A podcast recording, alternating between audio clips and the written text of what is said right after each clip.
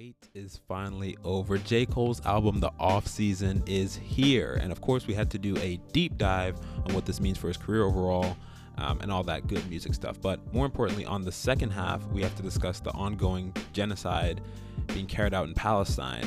It was a tough one to discuss, but we hope it at least spreads some awareness of what's occurring and how the US is responding or not responding, really. Without further ado, episode 58 of The Transition.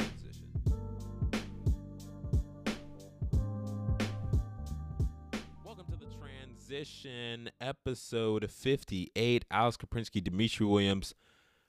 The Ville is back. The Real is back. Flo is bananas. Flo is really bananas. Peel it back.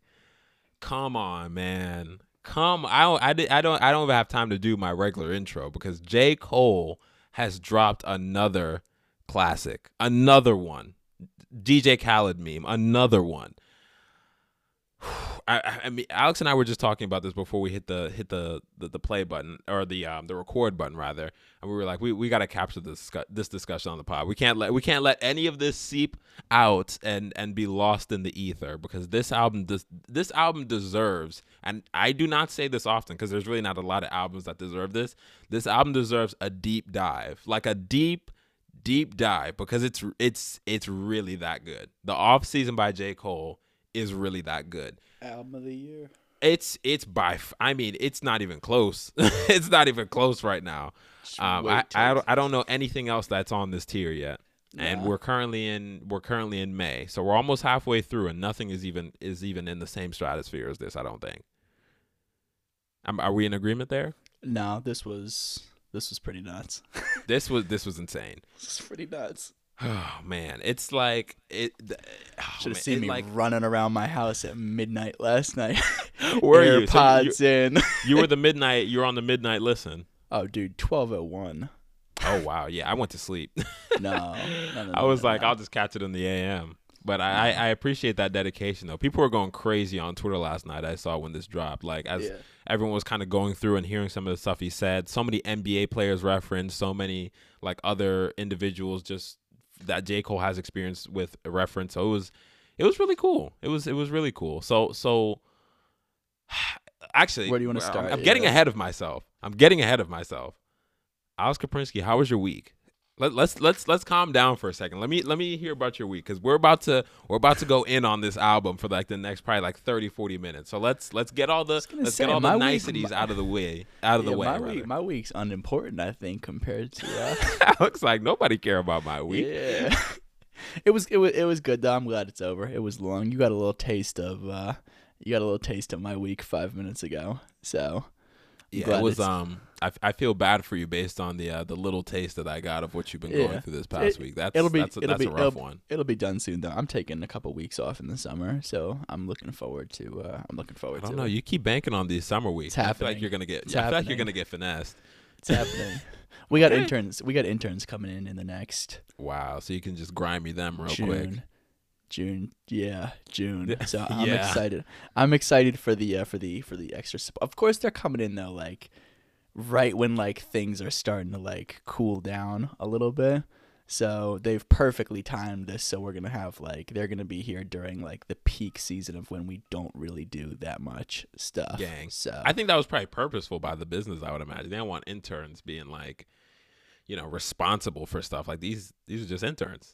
Yeah, I mean, it's just because it's how the summer falls, right? I mean, they're in school for whenever we're actually like doing. I feel like the bulk of our stuff. So it's just like, could an intern keep up with Alice Kaprinski on his day-to-day grind? I don't think so. They don't have the heart. Doubtful. I doubt it. Yo, how was your week though? Other than you had a day off today, so your week is my day has been good today, I will say, because having the day free to just do whatever I want to do was pretty nice. But overall, the week was good. The week was long, though. I will say I'm exhausted. Even with the 4-day work week, I am still exhausted. So looking forward to the weekend, looking forward to this pod, of course, as I always do, as the nice way to hit the decompress button and flow right into the weekend. Flo Milli. Flo Milli, beef. Shout out. But yeah, it was a solid week. I cannot complain. And to cap off a week with a J. Cole album, I mean, I'm blessed. You know, we all are blessed to be experiencing this. Yeah. Even without the J. Cole album. Even without the J. Cole album. No, just with the J. Cole. No, I'm kidding. Yeah. But, you know, and I was thinking about this when I was listening to the album itself, of how glad I am that, you know, because obviously we only live a very limited lifespan. The human time on Earth is not that long for an individual. You got like 100 years if you're lucky. At most, dude. At very most. I'm right? Feeling usually, more like 70, bro. Bro, okay, you can't be tapping out at 70. That's not allowed. But yeah, if you play your cards right, you'll probably live to about 100. But when I think about the different timelines of, you know, creatives and artists and things like that you get to experience throughout that. You don't get to catch everything, obviously.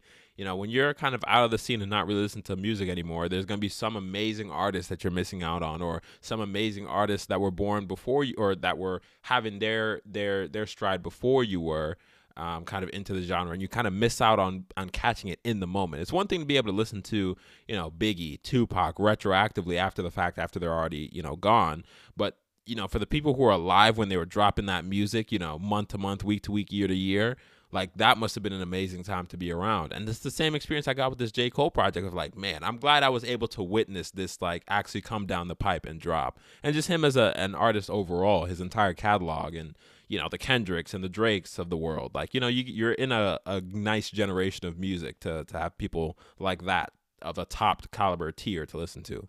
And, you know, Flo Milli in there as well. So shout out. But with that, man, let's get into this album, The Off Season. I got my questions. You got your questions. Yeah. So big picture, like, what was your thematic takeaway? Okay. Large. Are you like ready? Looking from the out, like, I guess thousand yard 30, above view. 30,000-foot view. Yes. Thank you. Okay. Okay, so The Off Season. I think this is his 5th studio album, I want to say. Yeah. Coming into it, and we said this on last week's episode, I was like, I think it's going to be mixtapey. I think it's going to be more lyrical. I think we hit the nail right on the head there. Got it. We were exactly correct. Like, we were almost in the booth with him. Ooh, maybe basically. We were. Yeah, I was about to say, keep him guessing. You'll never know. I'll never tell. But very lyrical, not as story-driven as a KOD, not as story-driven as a For Your Eyes Only. I'd argue maybe not even as driven as a 2014 Forest Hills Drive. I feel like this is its own beast. Yeah. Like it's definitely a return to form of old J. Cole, Sideline Story, Warm Up, J. Cole, which is at Friday Night Lights as well, which is what a lot of people enjoy, I'm sure, especially the old J. Cole fans from like early 2010s. And it was a return to that type of lyrical delivery, in a way. But then there's also an evolution in this project of singing, of melody, of all that type of. He has so much more tools in his toolbox now than he did, say, you know, 10, 12 years ago. So many more. It's like not even close. So he's able to take the Warm Up, Sideline Story, Friday Night Light recipe and aggression and you know, big boy talk from that, and then mix it in with amazing production, mix it in with all these different tools that he has at his disposal now.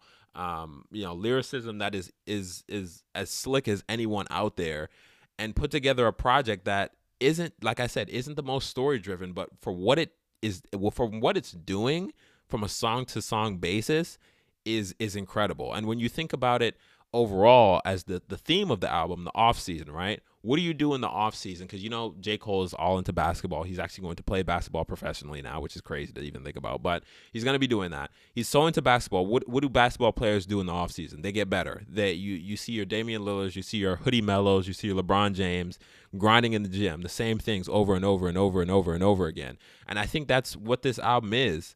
It's these, you know, techniques and these abilities that he's crafted over a long period of time, after tireless effort, after many long nights, to be able to reach the pinnacle he is in now. And you heard that, I'm not sure if you listened to that LA Leakers freestyle he did right before the album dropped. Oh, I did. He's on another level right now. I mean, he's rapping out of his mind. You know, obviously the first beat he had already, he has a song on that beat, that kind of sample from 95 or 93 till infinity. I can never remember which one it is. But he sampled that beat on 2014, I want to say, Forest Hills Drive. I want to say he did a song on that. So it's a beat he's used to. But he still ran it with new lyrics. He didn't you know, recycle, rewash something he's already done. And then you put him on, I think it was the Mike Jones after that. Yes, it was. Yeah, it was the Mike Jones that they put him on after that, which is legendary, by the way. That's a legendary sample. And he destroyed it. And I'm like, man, this dude he's in rare form right now. And it's perfect. You know, that was almost like the preseason game, right? If we want to keep putting things in basketball terms, he had the off season, these few years of getting ready, getting better, and honing his craft. And then he had the preseason game, the warm up games, if I can be so clever, in that freestyle. Now he actually he's in the game right now with the release of the album, and it's going crazy.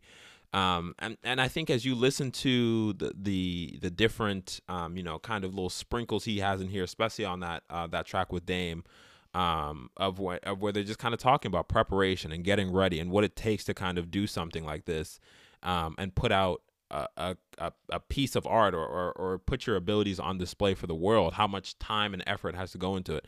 J. Cole strikes me as the person who's very meticulous about everything, very, you know, leaves no stone unturned. And for someone like that to make an album, to sit down and really make an album with that type of mindset is, one, incredibly exhausting and not easy to do. Now, I mean, a lot of people can't do that, you know, to reach this tier. It's not really accomplished by that many people all time. And like I was saying before we got started, like, I'm not sure if I've heard a consecutive 12 songs that's as good as this, not from a storytelling perspective and like from a visual storytelling perspective. I have to specify that because, you know, there are albums out there that I think do that better. Good Kid, Mad City, for one. I mean, that's like probably the best of all time, to be honest.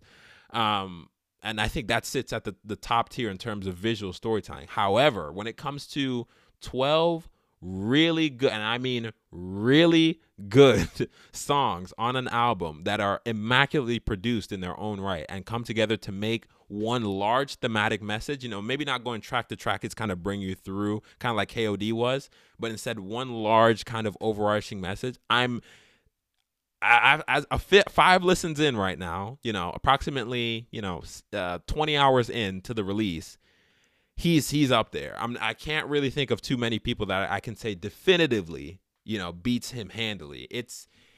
I honestly, for me, this is on the tier of Damn so far. I would put it up there with Damn. Or at least just about to make the same comparison. At least right there, it's right there with it. If not on the same, if it's not on the same tier, it's a little bit. It's a little below. Yeah. If it's not on the same tier, it's a little below. Which, I mean, almost indistinguishable. Which is kind of crazy to think about because that's considered Kendrick's probably weakest album. Listen, Kendrick's from another planet because when it comes to the thing with Kendrick, and I don't want to turn this into a Kendrick podcast, but the thing with Kendrick is that he can do what J. Cole was doing here in terms of, you know, just sounding good, and then you listen in deeper and you're like, oh no, there was meaning behind that song. Oh no, there was meaning. And that's a whole different, that's kind of a different tier, to be honest.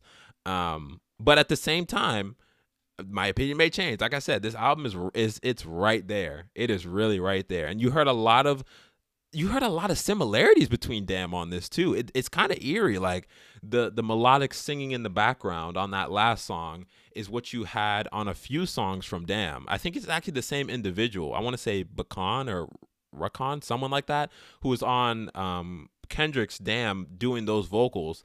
Zakari. It might have been Zakari. It sounds very similar. It sounds very, very similar. You know, a few features here and there, which kind of like blockbuster names, of course. Kendrick had Rihanna, and, you know, to kind of counter, J. Cole has Lil Baby and U2. Cole has 21 Savage and Lil Baby. And it's like, okay, so you have kind of like your hits, quote unquote, on there. Really good sampling, of course. And then a few kind of storytelling. You know, Kendrick had Duckworth. And, you know, it's an amazing track.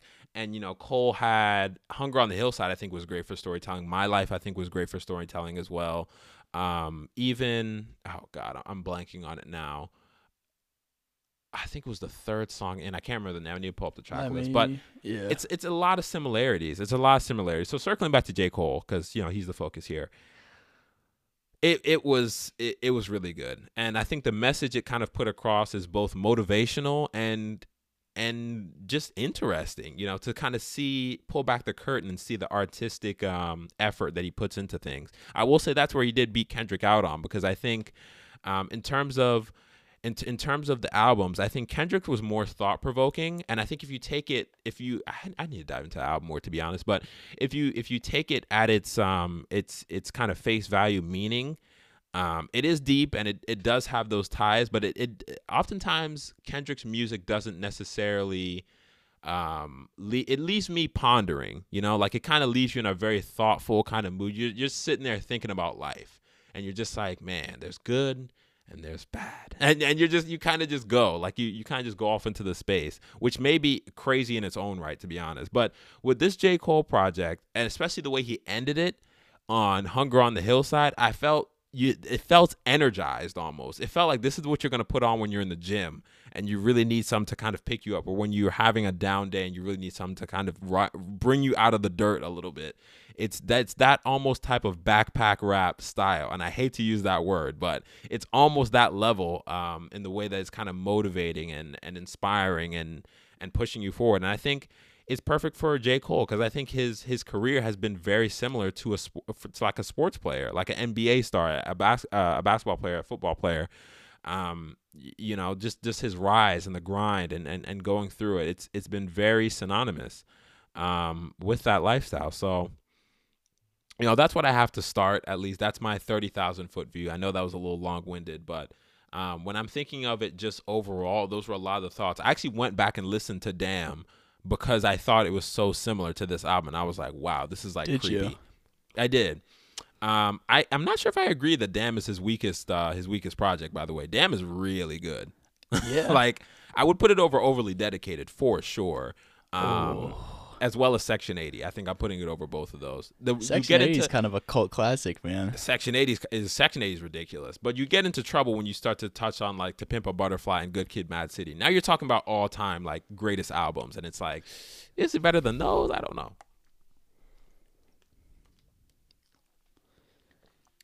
So I had to get a water break in there.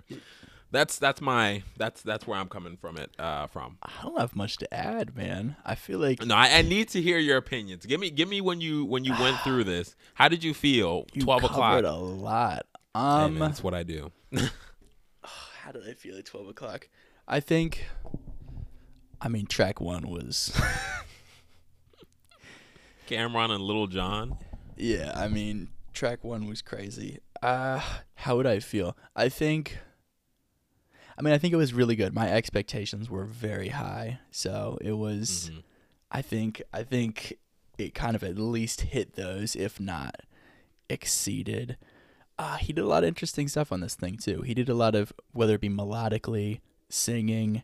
There was a lot of, a lot of 2021 type influence, 2020 type influence on this album, which I thought he did a really good job.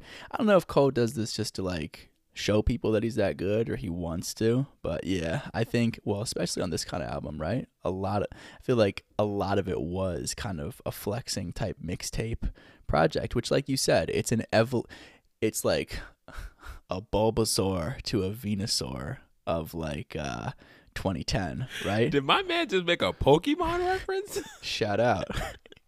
It's like he went from a Charmander to a Charmeleon. Exactly, though, right? Same content. He's a Charizard right now, though, for sure. Same content, same structure, completely different energy, lyricism, and production, though. I don't know. It's like it's literally like maturity. Like, it's watching somebody grow from like a kid to a grown ass man. This is like Mr. Nice Watch on crack, as far as like the type of music it is. Super braggadocious for some of it, and then for some of it wasn't. But. Mm-hmm. I think, I don't know, this album was good. I'm going to be picky. Some of the tracks I wish there were additional features on. Like I could hear other artists, come in, and I thought it would be interesting. But you know, Cole does his thing. I think Kendrick does that really well, which makes his albums super interesting. But I can't complain here. I mean, this was like a rapper's. Like this was like a rapper's type album. Like it was just very masterclass. Yeah, I mean it was very like traditional hip hop in a lot of places, and that which I thought was interesting. But at the same time, it kind of had a little bit of for everybody though, right? Because there were also some tracks on here that were not so traditional necessarily, and there was a little bit more kind of, like I said, 2021 type. I hate using the word mumble rap influence, but I think there was a little bit of that there as well on some of these songs. So it was kind of an interesting combination, I would say. But like you said, production was incredible. Lyrics were ridiculous throughout the, I don't think you can occasionally catch Cole drop like a corny lyric in a lot of his projects. I don't think there was anything here that was like that whatsoever. Sounded incredibly refined. This is obviously something he's been working on for a long time, and this is the final project. Consistency enough across the production. Timbaland had a couple tracks on here. T-Minus produced a couple tracks that were incredible. So, I mean, overall, really, really good, like we talked about before. Just high quality music. I kind of hope this leads into something, that we're not getting another 3-year hiatus though, right? I feel like this feels like a prelude to something bigger, which I also am kind of excited about. I completely agree with that. Yeah, this feels like an outlet pass that's leading to like a transition bucket, which I don't know when that's going to come, but when it does, I feel like that's going to kind of even be an evolution of what this is. Because like you said, I think it did have a very mixtape feel, which is good, but I kind of want an album now, if that makes sense. Like this is leaving me wanting like an actual project. Like this is really good in its own respect for what it was, which is great. Yeah. But I don't think it's just a different level of artistry if you can string songs together in a way that actually puts it into like an album, which he did on KOD, which he did on For Your Eyes Only. Like it's just a different tier, I think. Like this is incredible for the tier that it's on, but I don't think from an artistic perspective it's as ambitious as he's going to be in the future, is my take. And that's nothing against what he did, because clearly this was purposeful. He wanted to make something like this, which is great. But I think there's more to come in the future.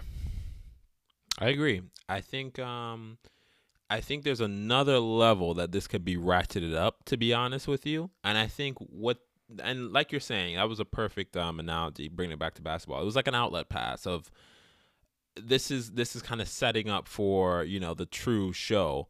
And in a way, I think this is the best that an album like this can sound. 100%. If that makes any sense. This is peak of what this is. Exactly. It's peak of what it is. But there's other things that can be done that are better than this. If that makes any sense. Like let's say if we talk about it in tiers, like if this is tier 2, this is the highest that tier 2 can possibly go. It doesn't get any better than this. Yeah. You've maxed out tier 2, but there is a tier 1 that is just on a higher tier overall that there's room to grow there. And that's why I feel about this.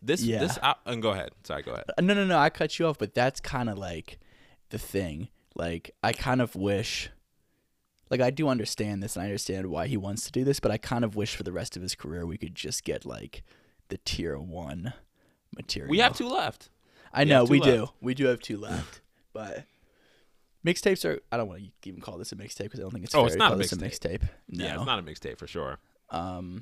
Stuff like this is cool, but I think when you're... I don't know. I think when you're an artist of his all-time like, stature... yeah. I don't know. It just... It leaves me kind of like... Like I think there's another level, like you're saying, and I'm interested to see where that is, but it could be purposeful. I think he may have planted this seed, and now it's just going to be... Yeah, no... Nice. And now it's just going to be a transition to what's next, which, I mean, shout out. I completely agree. I think I don't know. It's like, and I don't even want to call it. I'm thinking what I was saying, and it makes sense what I said, but I want to call it tier two because even it's tier one. It's still really amazing, to be honest. Yeah. It's just literally the only thing this didn't have. It had in spots was the cohesion between songs of like, okay, this is an album that's truly connected. Yeah. 95 South isn't really connected to, you know, My Life and Hunger on the Hillside and those songs. It's kind of just, it was an intro track that kind of was like, it was an intro track without being called an intro track, really. He called it 95 yeah. South, but it really should have just been intro, like everyone else calls their first song. That's yeah. kind of like the hype up song.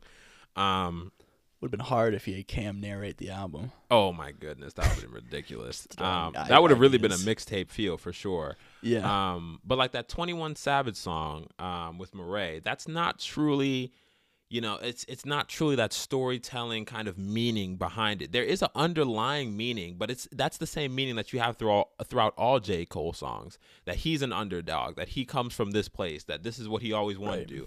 That's a meaning that's always been there, you know, like that's always going to be kind of his style and what he's talking about. So it's kind of like baseline there. But the thing that makes KOD, and KOD still might be my favorite project after this, just because of what it meant, and it was so ambitious. It was like it was so out of left field. Like, why is Cole making like Kids on Drugs, King Overdose? Like, he's never talked about any of these things before, and then he drops this album, which is like a complete just like mind flip of anything we've had before. And it was so artistic, and it was so deep in its messages. It was like, man, this is crazy. Like, this is like unlike anything we've heard before. Was Did it you perfect? Say you like this? No. One? Did you say you like this one more than KOD? Was that what? No, you vice versa. Oh, okay. I was saying I still think KOD is my favorite, because of just how ambitious it was. To your point right. of earlier, like when you're going for something that high and so detached from what you usually talk about, it's kind of crazy. And I think that's what this album missed out on. It didn't necessarily have the full storytelling throughout it that can kind of relate the tracks together. It didn't necessarily have the visuals and the visual storytelling that kind of when you can kind of close your eyes, you can see all the lyrics. A lot of the songs did have that, but yes. It didn't have it in an overarching way that made it an album kind of way.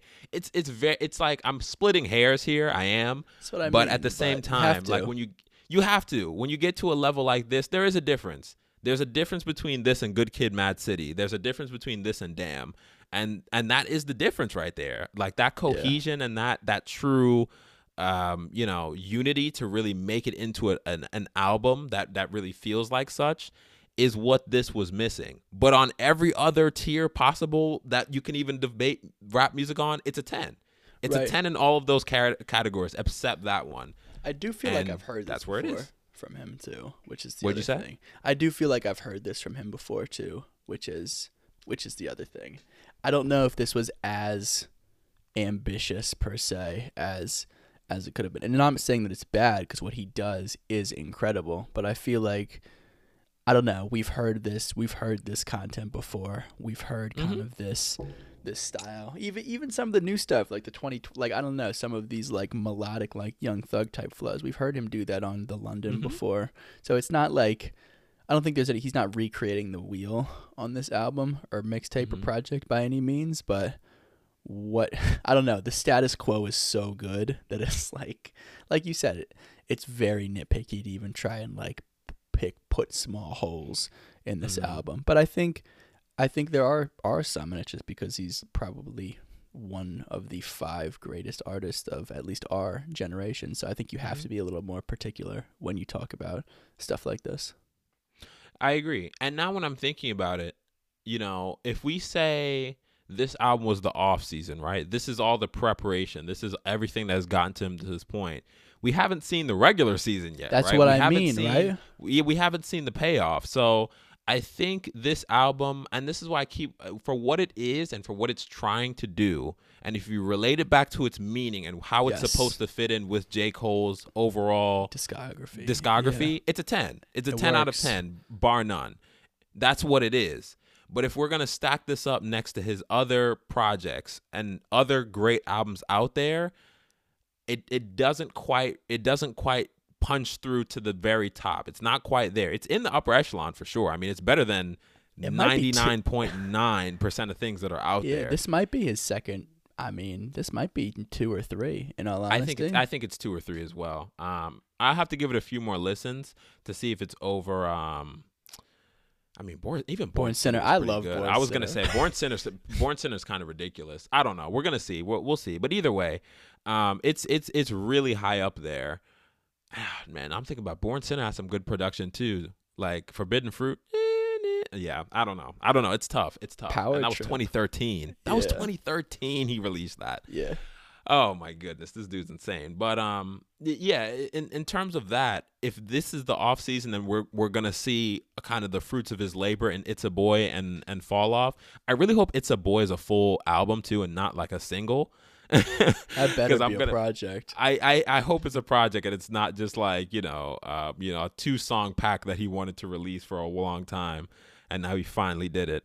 I will say, did this feel like 3 years worth of work to you? That was my other question. No, this didn't feel like 3 years worth of work. That's but I think what he's saying is, throughout all those projects he was doing, he was building up to this point, whether he knew it or not. Not necessarily that, track 11 I made 4 years ago and I've been tweaking it since. Right. I think it's more of, I've been tweaking my skills for years, and this was years in the making in that regard.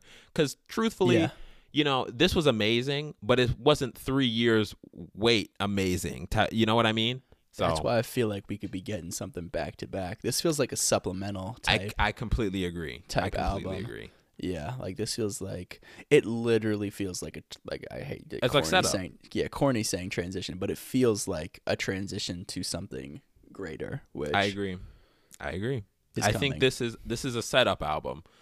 Which is crazy because if this is a setup album to something better, this is the greatest setup album of all time, bar none. I don't even have to second guess that, because people don't release albums this good in preparation for something else. This is the best they can do. Right.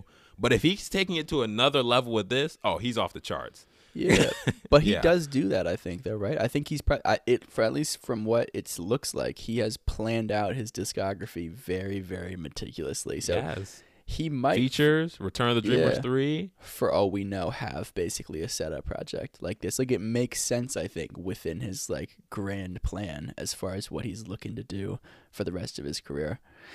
And I don't think you can necessarily drop grandiose To Pimp a Butterfly, Good Kid, Mad City, Kids on Drugs type albums all the time. And that's the thing. That is, I don't know. These are Kendrick does. Well, Kendrick's God. Probably sacrilegious. But I was going to say, Kendrick has 3, 4 of those. Yeah, those should be, in theory, once in a generation, once in a discography type albums. So, I don't know. My expectations are probably too high, if I'm going to be honest with you. So, I mean, I don't think they're too high, because I think he can reach them. Truthfully, but that's the thing. I don't think he was attempting to go for what we thought. Yes. He was going for something else, and for what he was going for, he hit it, and then destroyed it. But now, and this is, it's funny, because I had the same level of disappointment when I heard that this was going to be the off season instead of the fall off. And that's what she said, right? Yeah. Yeah, I was like, wait, I thought we were getting the fall off, and that was it. I thought this was the big coup de grace, but no, actually, there was 3 albums, and this is kind of the first of 3. If It's a Boy is actually going to be an album. So I was like, oh man, that's kind of interesting. And then we also even have to think that, the off season, if it's like a 3-pronged exit, this is the first core basically. Then you still have another album and then the fall off. So it's like those 2 could be classics. And then that completely flips the argument, because now he has 3, 4 that are on that upper echelon level. And now it's like, okay, well, now I don't know what to say. I don't know. I think this is kind of a classic, man. It is. Reverting back from my takes of about 5 minutes ago. No, but it's there's levels to classics, though. Yeah. I would say a few of Jay-Z's albums are classics. Probably most of them, more than not, honestly, are probably classics, just because of who he is. Right. But I would still say most of Kendrick's discography is better than Jay-Z's discography. You know what I mean? In terms, they're all classics across the board. But it's has Jay-Z really done anything Good Kid, Mad City? No. I don't think so. But all Jay-Z's stuff are classics, though, right? They're all amazing. Of course, we agree on that. But it's levels to it. And this is a classic. I think this is going to age great, I want to say. And that's one thing I do want to kind of pat it on the back for, that I think this is going to sound good now, and 4 years from now, it's still going to sound amazing. 40 years from now, yeah. Yeah, honestly. And to your point, I think it's very updated. You know, he didn't kind of get stuck on his own ego in a way and let it stop him from bringing in other producers and other artists. And it sounds very current. It has a lot of what current music is great for in terms of the melody, in terms of, you know, the background vocals, like you heard on a few of those songs. You know, it has all that. And it's amazing. You know, it's really good. But it leaves me wanting more. And maybe that's what I think it was there to do. The purpose, so yeah. I think it was purposeful. But now I'm like, damn, when is he going to drop, you know, the next thing, honestly? Because it's like now I'm – like, I want him to do like a back-to-back-to-back drop and just disappear. Like, yeah. I wouldn't mind if we got It's a Boy next year or something like that. Like, that would be insane. Like 3 months. I mean, who knows? I mean, if you're thinking of the timeline here, I'm sure Rona obviously, like, threw things off a bit. But, I mean, he did his features. That was kind of like 2017-ish area, 2018, 2019-ish area. He got Return of the Dreamers 3 out. That was in 2019. The Off Season, 2021. Maybe the Off Season was supposed to be 2020, possibly. You know, maybe it was delayed a little bit. It's a Boy very well could be coming next year, you know, and the Fall Off could be after that. I mean, he is 36. You know, he only has so much time left. I mean, I don't think he's going to be 40 years old still dropping albums. I think that's a little excessive. I think this is just about the time where people hang it up, to be honest. Nas is still going strong. True, but even like nothing Nas has made will ever touch Illmatic, I don't think. You know, that's like that was the coup de grace. He releases stuff now that's still amazing, but you know, for the most part, I think he's bookended. Like what he released with King's Disease, I think that was more of like a general album that I'm putting out. Like, you know, this is a project that I wanted to get out to you guys, but that isn't supposed to be like his magnum opus. You know what I mean? No, I feel like Cole's the opposite though. This feels like an age like fine wine scenario versus a Nas maybe, because he's been getting like his trajectory's been going up, right? Like I completely agree. I don't feel like we've plateaued in any way. So I feel like this could be when he's 45, we could even get like a classic project. I don't think so. I don't know. There's nothing to show that trend is like I feel like every project he's made sequentially, thank you, gotten better, like as kind of the timeline has moved on. Like I don't think we've really like hit a road bump there. So until proven otherwise, I'm kind of working under the impression that he's going to get older, he's going to get smarter, he's going to bring more talent around him. How much older though? I don't know. I feel like he could drop. I feel like when he's 45, he would have a view on the world that I want to hear about. When he's 50, he'd have a view on the world that I want to hear about. I mean, I feel like if he does do that, it's going to be more of a comeback type scenario rather than a plan. Great. I mean, that really works with the theme too. Well, yeah, that's a comeback, right? That would be crazy. That's insane. He's really set this up like a movie, honestly, which is really dope. I don't think anyone else's overall discography has this much kind of like hype between songs almost and interconnectedness. It feels like wow, this is the culmination all the way back from the Warm Up days, you know, from Friday Night Lights days. You know, a lot of people don't really have callbacks, you know, to projects they did 13 years ago, 12 years ago. That's kind of ridiculous now. So I have to give him props for that. But I feel like he's talking about leaving the rap game so much. It's almost like he wants to hit his peak. He wants to hit his pinnacle. And listening to the documentaries, like, you know, I want to make sure I didn't, you know, leave any stone unturned. I want to make sure I kind of did this to the full limit I possibly can. And then, only then can you know that, okay, I've done all I can and now I can leave peacefully. Almost like a Kobe Bryant situation. Like, right. You know, he goes out and he scores 60 points in his last game. You know, he ends on a high note. He gave the game every single shred of everything that he had, and no one can say otherwise. And then he just left. And, like, when Kobe retired, there was no chance of him coming back, right? Like, he was very kind of ironclad and like, no, I'm done. Like, I gave it everything I could, you know, and I did it for 20 years and that's it. I feel like Cole, I don't know, just my personal feeling, I feel like that's the direction he's heading in, because he just keeps, like, he's been hyping up the Fall Off since 2017. You know what I mean? Like 2017, 2018. And now, you know, I don't know. This guy's unpredictable. So you might be right. As I talk about it more, but I'm like, it is J. Cole though, so he could do some crazy, like, unexpected stuff like that. He might leave for 10 years and then give us another project, though. He would be the type to. He has a kid now, too. So that's the maybe thing. Two. Yeah. One or two. I don't know. I think he has a daughter and a son. Yeah, I can see him taking a hiatus for like 7 years and then coming back and doing something, too. I could also see him just dropping music when he wants to. Or leaving, you know? Yeah, like, forever. Yeah. Like, just, oh, okay. Like, all of a sudden, I kind of wanted to you know, had the urge to put together a few songs about how I've been feeling recently. Just going to drop it for you guys. And obviously he's going to be running Dreamville into, you know, the forever and bringing on new artists and things like that. So he's always going to be around doing something. I don't know. It's an interesting conundrum. I can't say one way or the other, but if I had to say most likely, I think when he hits this Fall Off and completes kind of this trifecta here, cycle, I think he's going to be done primarily for the most part. Maybe something down the road, but it's kind of bookended. Someone similar is like when's the next time Kendrick's going to drop something? Like, it could be over for Kendrick. He could be gone for forever. It could be very possible that we're not getting any more music from him, and that's just it. And I would be like, okay, fair enough. Like, you know, I can't really complain. I think we might get one more. I don't think he's going to go out on Damn. I think we're going to get one more storybook album. Go out on Damn, to be honest. Yeah, one more storybook album. You just should have went out on Good Kid, Mad City. Just end it right there. Yeah, I don't think he's done yet. I think at least one more. But I think with the thing that makes it tough for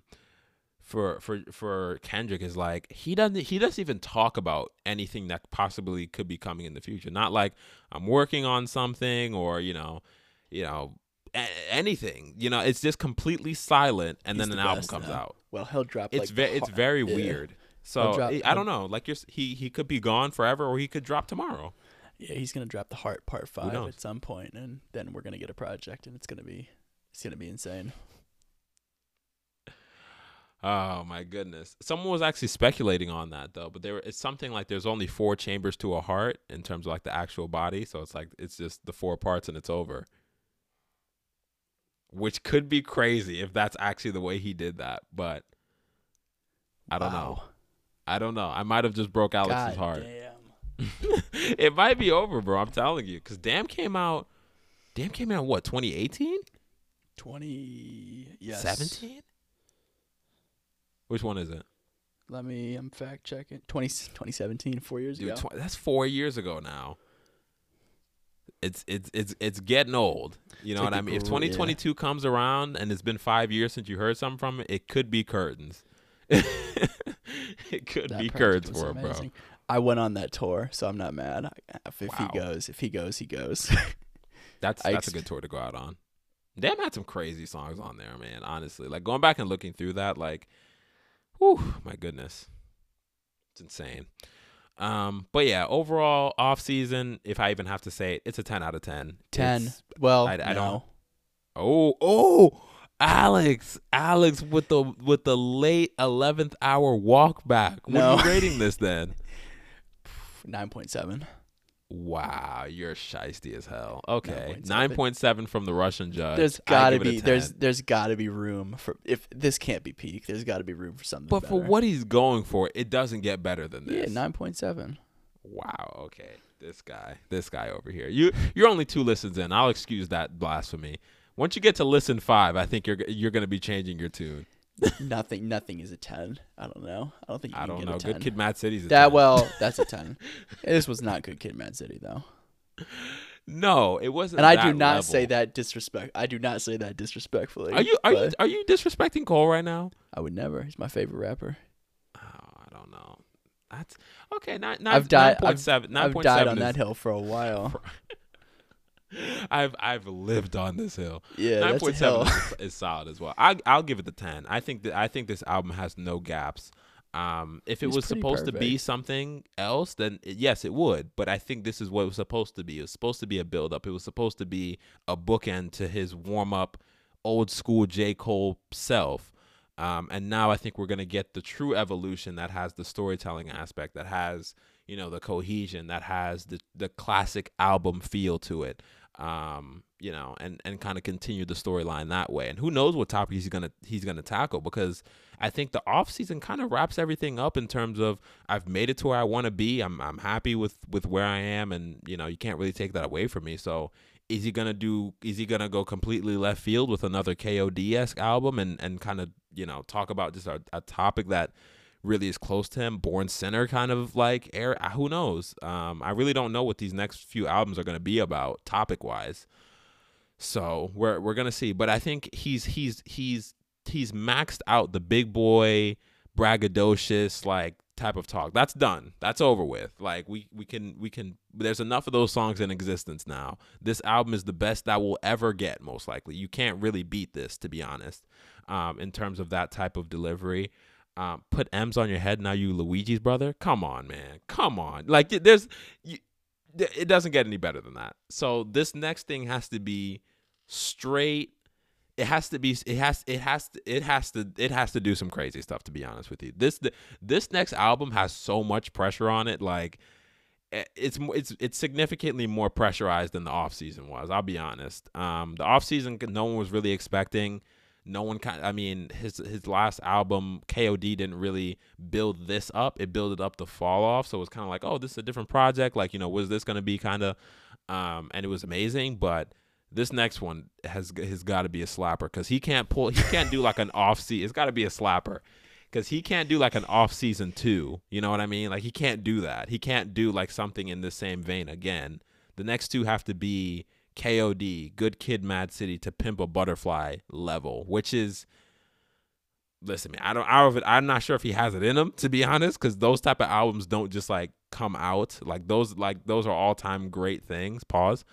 So we're gonna see if he can accomplish that.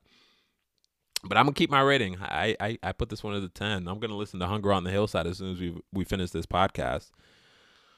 Whew, man. 9.7. The reel is back. Did you watch that video I sent you, by the way, of which? It was an RDC World video of the guys. Oh, I watched that during work today. Yeah, that was hilarious. Did you like? That was funny. That was funny. I love that they drop videos. I love that they drop videos. When he releases new music, I'm like, man, you're a goat. I want a full 7-minute video at some point. I hope they're kind of like got that in the works. I was gonna say that would be kind of dope too. Honestly, I wouldn't mind that. All right, so with that, let us transition to the second half of the show, where unfortunately we have to be super depressing and sad, because as amazing as this week was in terms of a music perspective, and next week, actually, we're going to have a pretty good episode, because we got to talk Nicki Minaj, we got to talk about a few things that dropped today that just got completely overshadowed by J. Cole's album, Jermaine. But unfortunately, at the backdrop of all this, even though this was a great week for music head or hip-hop heads, there was atrocities taking place in another area of the world, which there always is, right? Like as amazing as our days or lives may be at any given moment in time, it's like always something terrible happening somewhere else, which is kind of a sad thought, but that's where we are. And do you want to start this one off? Should I start it off? You're going to have to educate me on this a little bit. Oh, really? Actually. Okay. Yeah, I have been knees deep in the spreadsheets this week, and have not really watched a whole lot of news. I've seen a lot of kind of like Instagram stories and such, yes. But a lot of kind of like mini posts about it. But I had to, and to your point, like I had to go and kind of do my own like independent research. And to kind of get everything, get all the facts straight and understand what's going on here. But from what I understand, this is insane. So let's dive into this. So I don't understand the long-standing history between Israel and Palestine. I really don't, to be quite honest. But I do understand that there's always been tension. There's always been hate on the part of, from what I understand, hate on the part of the Israelis toward the Palestinians. because they're just in such close proximity. And this is the and I want to get this out first because I don't want to get lost. There's so much like cultural significance in that area of the world, and it's so many very independent cultures like squished very close to each other. I feel like tensions are just always flaring down there, and they will always flare because it's always such a long-standing history of, you know, 200 years ago you did this, or 1,500 years ago my people did this and your people did this to them. And there's just always going to be hate there because I think it's like you're almost born into this culture that's so proud and so rich. And I think part of that culture oftentimes is this hating on other cultures.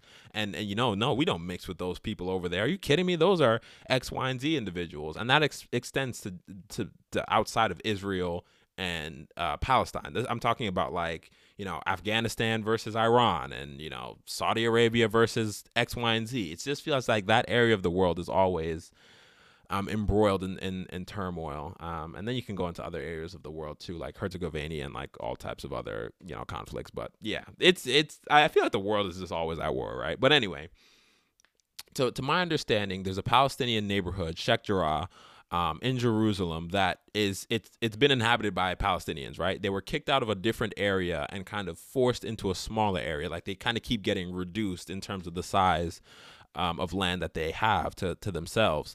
And Sheikh Jarrah, I think, because there was some type of legal battle over the true ownership of this neighborhood, of who deserves to live there, whose land is it truly. Like these are the type of debates that they're having right now in 2021, right? Like land battles. You don't really see that like happening in other areas of the world. You know what I mean? Like we aren't like trying to muscle, like, you know, Virginia. Yeah, you know what I mean? We're not trying to muscle Canada and be like, oh no, like this is our part. You know, like I feel like this is the type of battles that you see in those areas of the world, and that's why it's so fierce, because they're like, no, we're battling for territory, like resources, all that type of stuff. And, you know, these countries don't have the same infrastructure as, you know, a U.S., Canada, whatever. So this stuff is really important. You know, they're still kind of developing and kind of setting out territories, you know, every year, it feels like. So there's a legal battle over who is the rightful owner of this area. That I'm assuming is kind of bordering both places. So it's kind of, you know, it's like a turf war going on. And ultimately, I think the decision is still pending. I'm not sure if courts have ruled, but Israel, I think, escalated it by just continuously pressing the Palestinians and microaggressions and things like that. And then when I think this group Hamas reacted to it, and, you know, kind of push back on the Palestinian side, then Israel just said, okay, that was the excuse I was looking for. Let's bomb them. You know what I mean? Took it up to like 10, you know, basically launching a full out war against these people who are not armed, who are not equipped for this type of battle. Obviously, Israel is kind of the aggressor and more powerful party in here. So, you know, you're talking about, you know, evicting people from their homes, forcefully bombing people out of their homes, leveling, you know, buildings to get these people to leave or die. Basically, it's either leave or die at this point. You know, smoking them out of their church. I think it's Al-Aqsa Mosque or something like that. I'm never able to pronounce certain words correctly, but it was a certain mosque that's, you know, one of the most sacred places in the world that Israelites, you know, invaded and brutalized people in. And, you know, this has been going on for weeks now, and it's leaving hundreds injured, dozens dead, you know, men, women, children, whoever, indiscriminately, because these attacks are just, I mean, they're just like literally just straight up like World War II style, launching missiles into areas with civilians. Like that's where we're at right now.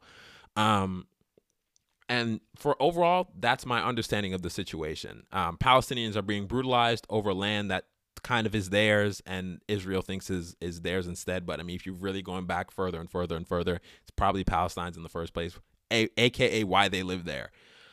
And you know, even if it was going to be a battle over land, it shouldn't be done this way of, you know, killing innocent civilians. Like literally that's what Israel is doing right now. They're killing innocent civilians, and it's just, to me, so now let's kind of shift to my kind of opinion about it. Well, actually, let me pause for a second. Let me let you interject. What do you, from kind of the stage I just set, what are your thoughts on kind of what you've seen? Because you're seeing on social media and like these atrocities that are going on. Like, just what was your reaction to it? I guess. I mean, it sounds like there's only one answer, right?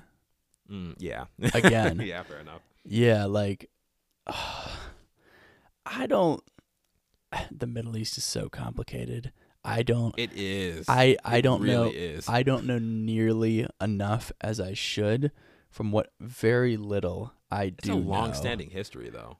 Like, you would kind of have to dedicate your life to really know, like, what's going on for real. Yeah, no. But from what I do know, I think Israel has historically kind of brutalized Palestine. So this is not anything new or anything that should just be on people's radars now, I think. At least from my understanding, these kind of actions and these kind of activities have been going on for a very, very, very long time at this point. And I don't know. It's one of those things that I feel like I don't even know what to say, because it's like it just can't. I don't know how you get something like this to stop, which is, I think, the hard question here, right? And then what role does the U.S. play in a conflict like this, and kind of what should their role be? I don't know, but I don't know enough to comment, unfortunately. I want to come back next week kind of after having read a little bit more and being able to figure out a little bit more to kind of give a slightly more educated answer, so I'm not speculating on stuff that I'm not completely sure about. But whenever there's civilians and children that are dead, I mean, there's no excuse, really, regardless of what the actual conflict is. It's kind of crazy, and I, like you're saying, I don't think there's going to be an end to this kind of like battle, to be honest. I'm not really sure how you... Yeah, you know what I mean? Hundreds of years this has kind of been going on type of deal, from what I'm to understand. So I'm not sure how you... Probably. I'm not sure how you break out of that and, you know, stop this from happening. And Palestine's not really backing down in terms of like, okay, well, let's like move or anything. Like, you can't move a country, you know what I mean? Or like be just completely refugeed in other places. I mean, a lot of people are refugee because of these attacks now, you know. They're just being forced into smaller spaces, so there's not enough housing and land to go around. I feel like it's gonna I don't know. Is it going to come down to, you know, the other countries, other much larger countries, well-equipped countries coming in and being like, all right, stop it? You know what I mean? Like, does someone have to play world police here, or what do you do in terms of something like this that's, you know, relations of a different country in a completely different part of the world? Like, what do you do about that if you're like, you know, a Canada or a U.S. or, you know, someone like that? I don't know. I feel like the U.S. has tried to police the Middle East before, and it did not go well and has never gone well. So, although... that's the apprehension now, I would imagine, right? Yeah, I don't know how you can kind of just sit on the sideline and watch crimes against humanity basically happen. Yeah. You know what I'm... Exactly. It's like, yeah, we did that with a guy called Hitler, and, like, look how that turned out. You know what I mean? Yeah. Like, we kind of just watched from the sidelines until it's like, okay, Russia's kind of getting their ass beat right now. Like, we might have to step in real quick and make sure, yeah, like, he doesn't take over the world. I don't know. I mean, this isn't that same scale, I would say, but, you know. I feel like this is just more, like, noticeable, though, because, like, you talked about China, I think, last week, and, like, the U.S. hasn't intervened there, and they are doing some... For I'm sure purely economic and other reasons. So it's like, I feel like we've stood on the sideline as a country many times as atrocities have happened overseas. So I don't really know what role we should necessarily play. Yeah, I don't understand it. That's kind of why I felt very conflicted posting on social media about this, because it's like, okay, we can all bring attention to it, which is okay, step one. You can donate. I'm not really sure kind of how that helps truly. I mean, it helps with, you know, life-saving. Well, actually, yeah, that is a big help. If it's helping with life-saving, you know, materials and things like that. But sometimes you even wonder, like, is this even reaching these people? I mean, how like, who's really boots on the ground there to kind of deliver these resources that you're trying to help with by, you know, quote-unquote throwing money at the issue? Not to, you know, speak ill of monetary donations, but I feel like that's what I would be doing if I did hypothetically just try and donate or find a fund or something like that. And then once you get past that, and it's in such a different area of the world, I can't round up a group of people to go down to Israel and put it, you know what I mean? It doesn't feel like the protests up here where it's like, okay, you can action and get in the streets and do something and kind of mobilize. It feels like you have to, it's one of those moments where you almost have to rely on your government to do something, because the problem is just too big and too far. And you know, if the government isn't going to do anything, how do the individual people kind of even help with this situation? I don't know. It's just so weird when it comes to foreign relations and you're seeing these things going on. I mean, I guess the only thing you can do is speak out against and put pressure on your government. But it's like, you know, you put pressure on your government and they're just like, yeah, okay, whatever. So yeah, this makes me realize I'm so much in my own world too. Like I just do not know a whole lot, I feel like, of what's happening around me other than kind of like within the United States. There's a lot going on in the U.S. though, like you know what I mean? Yeah. Like there's already enough on our plates here that we don't have solved. Of course, that doesn't justify turning your back on anyone, but it's like I can understand how someone would be wrapped up in what's going on in the United States. Like what's going on in the U.S. is insane. You know what I mean? Like we've had like 5 mass shootings in the past like year, you know, crazy police brutality, all these protests, all this, you know, political corruption, Donald Trump, you know what I mean? Like it's a lot going on here. Yeah. so that's the thing. It's like, I don't know, most of the stuff that I think I'd be able to say about, and it's just like, I'm not educated enough on this to like, actually, I feel like speak to it strongly. If I do say anything, it's probably echoing platitudes that I've either heard on Instagram or from other people. Like I don't know. Platitude. And I don't want platitude is disrespectful, but like other echoing sentiments you know what I mean? Elsewhere. Yeah, exactly. That's the one. This is wrong. Yes. Yeah, I agree. It is wrong. Yeah. You know, but to like, I don't know. It's and this is the thing we always run into with these issues on the show of like, you know, how do you actually make a difference with it? How do you actually put forth solutions? And you know, for something like this, is this just a cycle of, okay, well, Palestinians just get brutalized every 5 years or every few years or whatever interval it is between crazy aggression, and that's just kind of what it is? I don't know. I don't understand. I'm not sure where we kind of come in, as the U.S., I mean, where we kind of come into this equation and what we can do. I mean, the obvious answer would be, okay, well, if you're killing innocent people, then you have to be stopped by force, because clearly you're not going to stop if we just say, hey, stop it. You're going to have to put people on the ground and almost basically play protector for the Palestinians and intervene with what's going on down there and say, okay, well, I'm not really going for what's going on down here, so you guys have to figure it out, but it's not going to involve killing innocent children. But then to your point, the U.S. sits back and watches so many other atrocities happen, right? And you know, in many instances, funds the aggressing side. And as I have seen, I don't know the research behind this, but I have seen some people saying like, no, like we're on Israeli side. Like as a country, we kind of support Israel. You know, we're not really Palestinian. Yeah, you know, we're not really Palestinian backers. You know what I mean? So it's like our friend, quote unquote, or associate is brutalizing someone else.